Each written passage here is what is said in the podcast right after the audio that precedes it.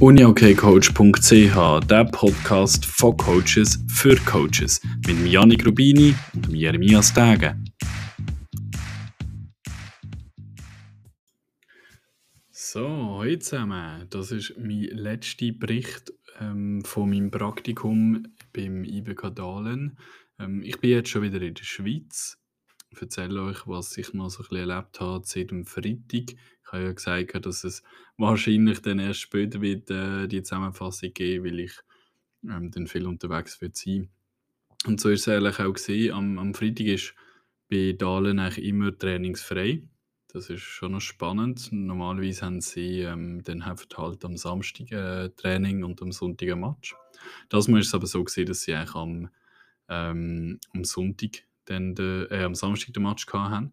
Freitag war trotzdem frei. Gewesen. Wir haben uns dann zu oben am 7. getroffen am Bahnhof. Ähm, das erste Mal seit langem fahren sie mit dem Zug an einem Match. Normalerweise gehen sie eigentlich immer mit dem äh, Bus oder mit dem Flug. Und wir sind auf Göteborg runter. Äh, das ist echt ziemlich am anderen Ende von Schweden. Dementsprechend haben wir zwölf Stunden Fahrt vor uns gehabt. Ähm, eben am 7. Uhr oben sind wir gestartet, dunkel war sowieso schon gewesen, und wir sind natürlich dann gerade in den Nachtzug. Ähm, genau, und ich habe dann dürfen, ähm, mein Abteil mit den zwei Headcoaches, also mit dem Headcoach und mit dem Assistenten, also mit dem Urban und mit dem Jonathan, ähm, äh, dürfen teilen. Und der Jonathan hat mir dann diverse Sachen erzählt, was ich sehr, sehr spannend gefunden habe. Also wir haben wirklich eine Stunde lang eigentlich noch ein bisschen über das Uni-Okay diskutiert und philosophiert. Also ein bisschen, wie wir finden, wie man soll coachen Und ähm, ja, da erzähle ich euch gerne zwei, drei Sachen. Und zwar hat er äh, erzählt, also er ist 50% angestellt beim IBK Dahlen und äh, 50% beim Uni-OK-Verband von Schweden, weil er noch U19-Nazi-Trainer ist seit dieser Saison. Und ähm, genau, das lässt sich sehr gut vereinbaren, hat er gemeint, ähm, das, das passt so weit. Und es ist noch spannend, weil er mir dann so ein bisschen erzählt wie sie wollen spielen auch in der Nazi. Ähm, und das ist schon mal so der erste Punkt, wo wir darüber diskutiert haben. Er war sehr, sehr offen gewesen. Er hat mir wirklich echt die ganze gefühlt Taktik oder so, wie sie wollen spielen, wie das Spiel soll aussehen, hat er mir gezeigt von der U19-Nazi, inklusive Videomaterial, Präsentation und so weiter. Also wirklich mega cool und, und spannend eigentlich, ähm, was sie dann machen wollen.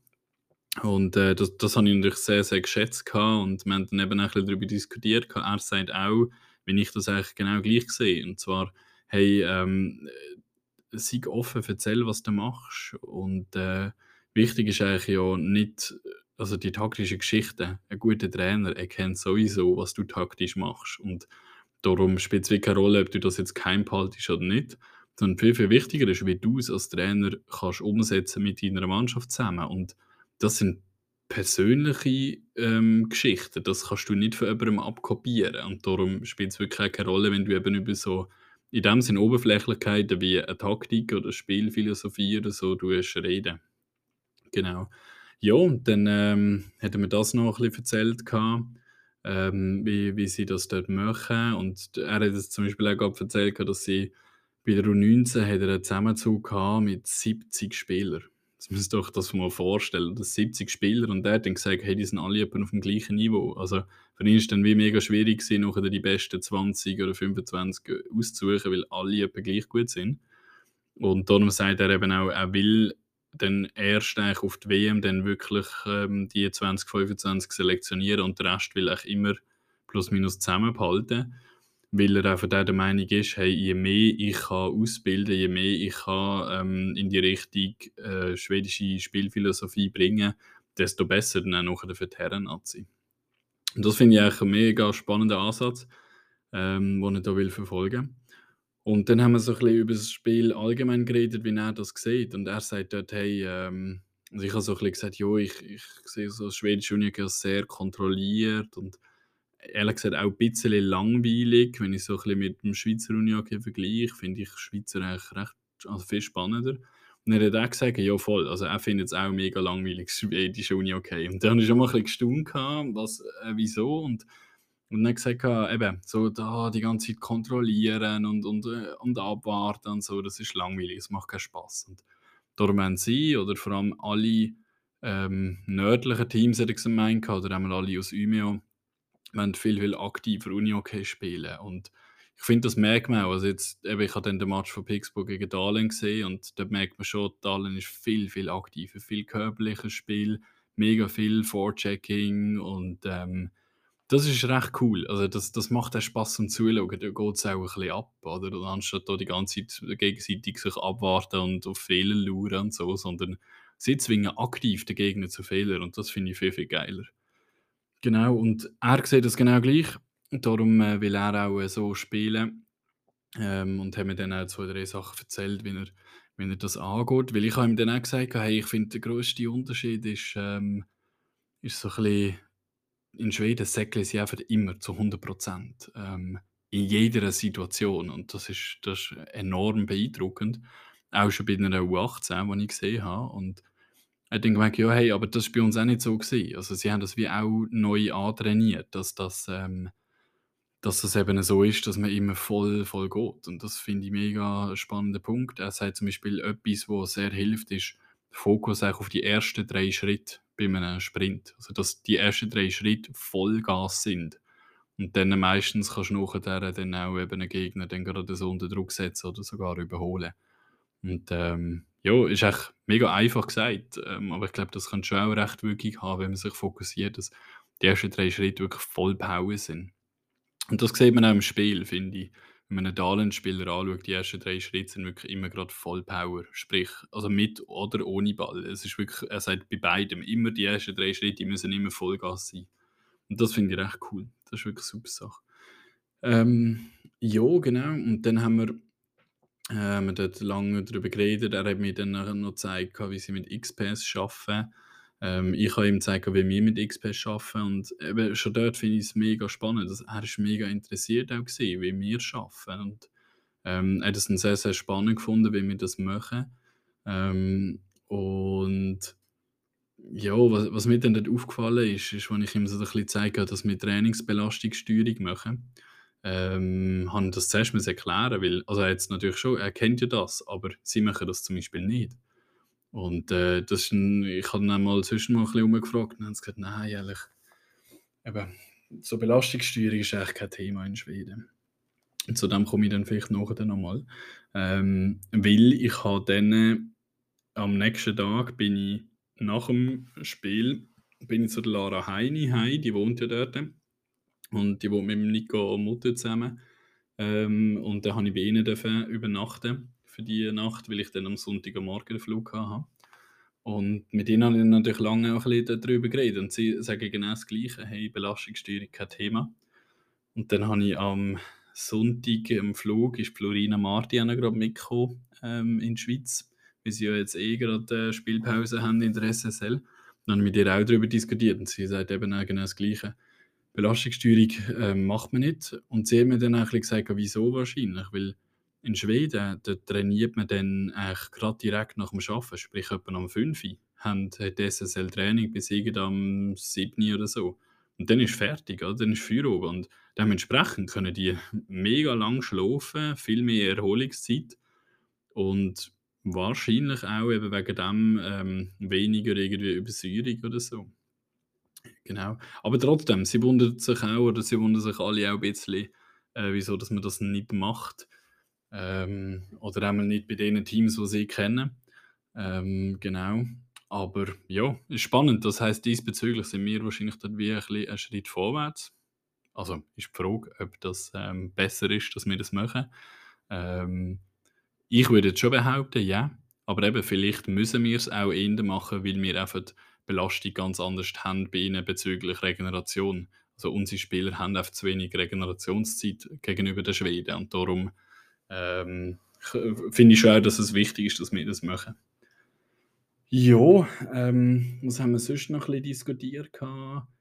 Äh, eben so ein bisschen bezüglich Coaching ist jetzt auch bei Ihnen so ein bisschen das Thema, hey, äh, mehr miteinander auch entscheiden, mehr miteinander arbeiten, diskutieren über Spielprinzipien und und zusammen miteinander erarbeiten, wie man das will angehen. Und das finde ich echt sehr, sehr, sehr spannend, weil ja das zum Beispiel auch so machen und, ähm, das finde ich recht eine coole Sache, dass sie das auch machen. Sie haben jetzt auch, glaube auf die oder zur letzten Saison haben sie, ähm, einen Mentaltrainer, wo sie immer wieder dazu holen, wo ähm, wo eben mit ihnen dann so so Übungen machen oder so Sessions, wo sie eben auch mal ja, irgendwann ins Grüne rausfahren und einfach mal über das Unihockey reden, ähm, und und darüber reden, was haben wir für Stärken und wie wollen wir unser Spiel gestalten. Und das wirklich als ganzes Team, nicht nur im Trainingssta also im Trainerstaff, natürlich schon vorgängig sicher im Trainerstaff, aber nachher wie das mit dem Team erarbeitet, wie denn das schlussendlich soll aussehen. Und eben, der Jonathan sagt auch, hey, das Commitment so ist viel, viel, viel höher. Die Jungs können sich viel mehr damit identifizieren und geben dementsprechend auch viel mehr Gas dann ähm, auf dem Feld. Und das, ja, finde ich, finde ich der richtige Weg und er in dem Fall auch. Und eben, äh, aber er hat auch gesagt, dass er einer den einzigen Trainer ist in Schweden, der das so ein so sieht. Ähm, es gibt jetzt schon noch viele, äh, so die typischen Hierarchen, wo, wo eben sagen, ja, ich sage, was durchgeht und du hast nicht viel mitzureden und so. Ähm, ja, wie wir es ja eigentlich in der Schweiz auch haben, ähm, würde ich jetzt mal behaupten. Genau. Jo, was hat es sonst noch gegeben, wo wir, äh, wo wir miteinander besprochen haben? Ähm, ja, nein, ich glaube, das wäre so alles in allem, wo wir dort in dieser Zugfahrt diskutiert haben. Ähm, so mal im, im Gesamtüberblick. Wir haben dann am nächsten Tag, wir sind dann bis um 8 Uhr morgens sind wir mit dem Zug sind, sind wir um 8 Uhr in Göteborg angekommen. Dann äh, sind wir äh, mit dem Bus zum, äh, zur Unterkunft. Die Spieler haben dann dort wie Hotelzimmer bekommen. Ähm, da sind wir zusammen zum Morgenessen, jetzt ein schönes Morgenbuffet gegeben, haben alle voll reingehauen, ähm, wie es gehört. Das war natürlich super gewesen. Und dann äh, haben alle ins Zimmer können, ein bisschen relaxen. Ich habe dann mit, äh, mit dem Urban und mit dem äh, Jonathan zusammengehockt und haben noch ein paar Sachen besprochen. Gehabt. Ähm, eben auch so ein bisschen, was, was sie zum Beispiel sehr, sehr spannend finden, ist, dass Ausländer, also sprich schwedische Spieler, die in die Schweiz kommen, dass die einen Lohn bekommen. Weil das gibt es bei ihnen nicht. Also kein Spieler bei ihnen bekommt in dem Sinne Lohn oder selbst der Schweizer bekommt keinen Lohn, sondern der bekommt einfach das Material, das er braucht zum Spielen und that's it, oder? Und das, äh, das finden sie sehr, sehr komisch von uns Schweizer, dass wir das überhaupt dass wir das machen. Ähm, das äh, habe ich noch spannend gefunden, dass sie das so sehen. Und ähm, ja, das ist so ein bisschen eigentlich das, wo wir also wir wir haben dann über diverse Sachen diskutiert allgemein so ein bisschen im Unihockey, äh, es läuft und ja, aber eben, wir haben dann auch darüber diskutiert oder ich habe ihm dann auch gesagt, hey, irgendwie, ich weiß noch nicht recht, wie ich die Woche soll einschätzen Irgendwie auf eine Art bin ich also ich bin sehr, sehr beeindruckt, was ich sehe, aber irgendwie dann auch auf eine negative Art ein bisschen überrascht, weil ich das Gefühl hatte, hey, die SSL, beste Liga der Welt, die müssen doch meilenweit entfernt sein von dem, was wir hier in der Schweiz machen. Aber dem ist ja gar nicht so. Also wir machen sehr, sehr, sehr viel gleich wie ähm, die Schweden. Vielleicht eben bei gewissen Sachen, wie zum Beispiel Trainingsbelastung, ähm, das machen wir sogar besser. Und diesbezüglich bin ich dann halt immer noch sehr rotlos, wieso sind denn die Schweden trotzdem noch viel, viel, viel besser. Und äh, ein, zwei Sachen sind schon noch früher gekommen, wie zum Beispiel in Schweden trainierst du ab 7 schon auf dem Grossfeld und das irgendwie drei bis vier Mal dann in der Woche. Ähm, das ist sicher ein, ein riesen Unterschied. Ähm, ja, und, und halt auch eben allgemein auch für die Hallensituation. Theoretisch könnten sie 24-7 in die Halle, ähm, aber das machen sie auch nicht, weil sie haben Morgentrainings gibt es bei ihnen zum Beispiel nicht. Also die haben immer nur Zobentrainings, dafür eben vier bis fünf Mal in der Woche. Ähm, und das schon seit sie irgendwie sieben, acht sind. Ähm, aber trotzdem, wenn sie mal freie Tage hätten, könnten sie auf die Halle, weil es halt einfach eine Halle dort hat, die nur für das Unihockey da ist und nicht irgendwie von der Schule besetzt ist oder von irgendeinem TV oder, oder so Geschichten. Ähm, das ist sicher der Punkt. Und halt einfach allgemein auch so ein bisschen die Einstellung zum Sport. Oder? Bei ihnen ist Sport an erster Stelle, dann kommt wieder Sport, dann kommt Sport, dann kommt Familie und dann kommt dann vielleicht mal Arbeiten. Und ähm, bei uns ist ja Arbeiten, Arbeiten, Arbeiten, Arbeiten, dann Familie, dann mal Sport. Und das hat vielleicht schon auch ein bisschen ähm, damit zu tun, dass sie dort wie noch, noch mehr aber viel mehr committed sind auch zu dem, äh, bei dem Sport Vollgas zu geben und und so. Und, äh, ich glaube, das das ist sicher auch, äh, 'n wichtiger Punkt, dass dort allgemein überall wird irgendwie Sport viel höher angesehen als jetzt hier in der Schweiz. Obwohl ja die Schweiz eigentlich auch ein Sportland ist, aber irgendwie wird es trotzdem nicht angesehen von der Gesellschaft als, ähm ja, als dass es irgendetwas Wichtiges ist, sondern ja, Arbeiten ist das Wichtigste. Das Erste, was man in der Schweiz fragt, ist: «Was machst du beruflich?» Und, äh, in Schweden ist das wahrscheinlich nicht so. Genau. Ähm, ja, eben von dem her ist es so ein bisschen für mich Resümee, ähm, hey, wir wir sind wirklich auf einem guten Weg als Schweizer. Es ist trotzdem aber irgendetwas machen die halt noch viel besser. Und ja, ein Punkt ist wirklich noch gesehen, sie sind natürlich viel, viel, viel mehr. Das heisst, sie können halt wirklich sie haben irgendwie 20 im Kader, die halt alle gleich gut sind, und zwar alle sehr gut. Und wir haben vielleicht 10, 15, die sehr gut sind und der Rest ist einfach zum Auffüllen da. Das ist halt schon auch noch ein Punkt, wo ich glaube, dementsprechend können sie halt auf auch auf 'nem höheren Niveau in dem Sinn trainieren. Aber sonst, äh, wenn ich so Trainings anschaue, von den Übungen her klar, die Woche war sehr locker gewesen, hat's geheißen, aber trotzdem, auch wenn ich dann ein Einschiessen anschaue von einem Match, das, äh ehrlich, da machen wir das spannender, ähm, würde ich jetzt mal sagen. Besser ist ein schwieriges Wort, ähm, weil was ist schon gut oder schlecht, aber, ähm, ich finde, wir gestalten es schon auch viel irgendwie abwechslungsreicher und, ähm, eben ein bisschen spannender für für Goalie und für, äh, für die Spieler. Also, weil sie machen zum Beispiel Schussschlangen von der Mitte und das irgendwie 'ne Viertelstunde lang, ohne irgendwelche Zusatzgeschichten und so. Und vielleicht ja, vielleicht ist das auch der Key, oder? Dass sie halt einfach bei so mega Basics bleiben, immer wieder ein bisschen das Gleiche machen und wir auch viel zu viel dann rotieren. Who knows? Vielleicht ist auch das der Punkt. Genau. Ähm, ja, und dann sind wir äh, wo bin ich gewesen? Genau, beim Relaxen am Nachmittag und dann hat's dann 3 Stunden vorm Spiel jetzt Essen gegeben. Sie haben mir gesagt, immer egal ob daheim oder auswärts, sie essen drei Stunden vorher zusammen als Mannschaft, essen sie zu Mittag oder was es dann auch immer gibt. Ähm, und das finde ich eine mega schöne Sache, weil dann ist man nochmal zusammen in einer sehr lockeren Atmosphäre. Es geht noch nicht so ums Spiel, sondern einfach mal, man ist nochmal locker zusammen, kann noch ein bisschen pläudern, vielleicht dann trotzdem gewisse Sachen vom Spiel schon anschauen. Ähm, aber es ist alles noch sehr, sehr gemütlich. Und genau, dann ähm, haben wir gegessen und dann sind wir echt direkt in so Halle runtergelaufen, weil das irgendwie 500 Meter gewesen oder so. Und mega coole Halle, bin wieder mal beeindruckt. Und ich dann gehört habe vom Nico und von Lara, dass echt die Halle gefühlt nichts gekostet hat und echt sehr, sehr billig oder einfach gebaut worden ist. Bin ich wieder mal völlig geschockt, wieso dass wir es in der Schweiz nicht schaffen, so eine coole Halle zu bauen, ohne dass wir grad 10, 20 Millionen reinbuttern. Ähm, da frage ich mich wirklich, wieso dass wir das nicht hinkriegen in der Schweiz. Ähm, eine halbwegs anständige Halle hinzukriegen. Also und schon nur so Details wie Soundanlage. Jetzt in beiden Hallen, wo ich gesehen bin, in Dahlen, äh, aber auch jetzt hier, ähm, bei Pixbo, die Soundanlage ist einfach brutal geil. Also, du kannst in einer Lautstärke Musik durchlassen und es über ähm, also es überschlägt überhaupt nicht. Und ich habe noch fast keine Halle in der Schweiz gesehen oder gehört, ähm, wo, wo der Sound wirklich schön klar ist. Und, also, sorry, ich meine, das sollte ja nicht so schwer sein, aber irgendwie schaffen wir es nicht in der Schweiz.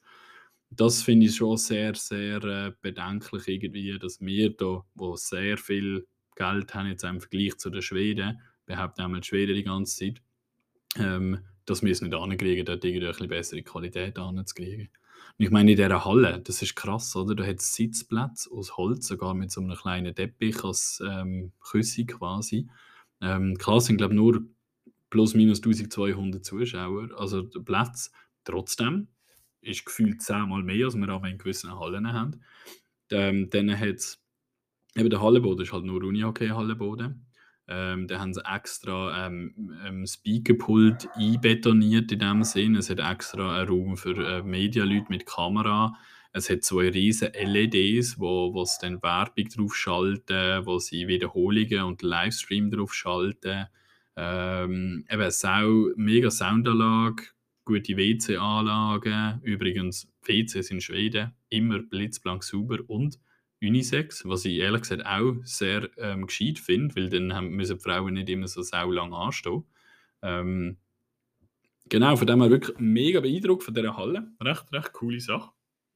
Und dann Show äh, beim Einlaufen auch wieder grandios. Zuerst haben sie irgendwie ein zweiminütiges äh, Video abspielen lassen, wo sie ein bisschen Werbung macht. Wir sind Pixbo oder so. Auch mega toll gemacht auf diesen riesen Leinwand. Ähm, riesen Lasershow und dann eine Sau ähm, äh, Show zum Reinlaufen mit viel Musik, wieder mit Video begleitet und einem coolen, ähm, einen coolen äh, Speaker. Und äh, das macht wirklich Spaß. Schon nur vor dem Spiel ist schon voll abgegangen. Das ist wirklich cool. Genau. Ähm, ja, wir haben Spiel, Spiel ist cool gewesen, alle nicht gewonnen, haben mich sehr, sehr gefreut. Ähm, wichtiges Spiel für sie, weil die sind plus minus auf gleicher Höhe von den Punkten. Jetzt hat sie Dahlen überholt. Ähm, wirklich cool gewesen. Und eben, es hat auch Spaß gemacht, weil eben, ich finde jetzt, das Spiel von Dahlen macht, macht Spaß in dem Sinn, weil sie oft eben, ich gebe immer Vollgas. In jeder Sekunde gibt es äh, voll Power und das, das macht wirklich Spaß zum Zuschauen. Yes, ähm, jo, ich glaube, das wäre es eigentlich schon. Ich habe es mega toll gefunden, habe ich dürfen die Woche in äh, Dahlen sein. Da schon mal danke vielmal an, äh, an Urban Carlson, wo, wo das ermöglicht hat. So sehr ähm, einfach äh, habe ich das können organisieren und ähm, er war sehr offen gewesen, hat mir eigentlich alles erzählt. Ähm, ich habe dann auch gefragt, hey, darf ich Sachen nicht sagen? Und er hat gesagt, hey, nein, eigentlich, eigentlich kannst du alles erzählen, ist voll okay. Und äh, das finde ich mega toll, das schätze ich mega. Ähm, dann auch mega toll, habe ich noch dürfen, eben nachher beim Nico und bei Lara schlafen, nochmal zwei Schweizer gesehen, die aber in den höchsten Ligen spielen und erzählen, wie das läuft. Gut, Nico spielt als Svenskan, aber trotzdem, äh, das ist äh, trotzdem ein mega hohes Niveau. Äh, dann noch mit Florina Marti lang reden. Also erstens ein riesen Promi-Treff gehabt, zweitens auch noch mal ein paar äh, Eindrücke mit ihnen spiegeln und eben sie haben mir auch gewisse Sachen wieder nochmal bestätigt, was für mich dann auch gut ist, weil ich halt eben nur eine Mannschaft gesehen habe ähm, und sie mir so haben, wir können ein bisschen sagen, ja, hey, bei uns läuft das ähnlich. Darum äh, sehr, sehr, sehr spannend gesehen, wirklich coole Sache. Ähm, und ja, ich kann es wirklich jedem nur empfehlen, mal, wenn ihr die Möglichkeit habt, geht mal in so Trainings, äh, redet mit diesen Leuten. Äh, das ist wirklich mega, mega toll. Und ähm, ja, was, ich, was, ich, was mich mega beeindruckt hat, ist dann am Schluss, ähm, nach dem Spiel habe ich mich dann verabschiedet bei den beiden Trainern äh, von Dahlen und dann kommt Jonathan zu mir und sagt so ein bisschen, also so ähm, plus minus gleich übersetzt, hey, es ist mir eine Ehre gewesen, dich kennenzulernen. Sagt er mir, er als SSL Head Coach und U19 Nazi Trainer von Schweden, sagt es mir im U16 äh, Trainer von Basel und ähm, das habe ich schon, das habe ich wirklich mega beeindruckend gefunden, mega toll. Äh, dass, dass, äh, ja, dass, dass auch sie irgendwie nur Menschen sind und, und das auch schätzen, wenn man mal miteinander über Uni okay diskutieren und das ist wirklich mega, mega cool gewesen. Yes, ähm, wenn ihr Fragen habt, was ich so erlebt habe oder wenn ich gewisse Sachen sehe, dann unbedingt mir schreiben. Ähm, das könnt ihr direkt ähm, an uniokcoach.ch schicken, im Instagram zum Beispiel oder auf Instagram mit direkt Coach Degen ist mein Insta-Account. Ähm, einfach drauf losschreiben. Die, die meine äh, Natte-Nummer haben, können wir auch sehr, sehr gerne anrufen. Die anderen finden es sehr einfach online. Darum äh, suchen nach meinem Namen, dann findet ihr meine Kontaktdaten ziemlich easy. Ähm, das ist aber auch bewusst so, äh, weil ich will nicht groß etwas verbergen. Darum Fragt mich sehr gerne, ich gebe euch da sehr gerne Auskunft. Und äh, dann freue ich mich dann aber bald wieder mal einen Podcast zusammen mit dem Yannick Rubini machen. Der hat mir jetzt doch in dieser Woche ein bisschen gefehlt beim äh, Aufnahmen machen für diese Sessions. Dementsprechend danke viel, viel mal fürs Zuhören. Ähm, macht Spaß zu sehen, dass auch die kleinen Berichte aus Schweden regelmäßig gehört werden. Und äh, ja, macht's gut. Ciao zusammen.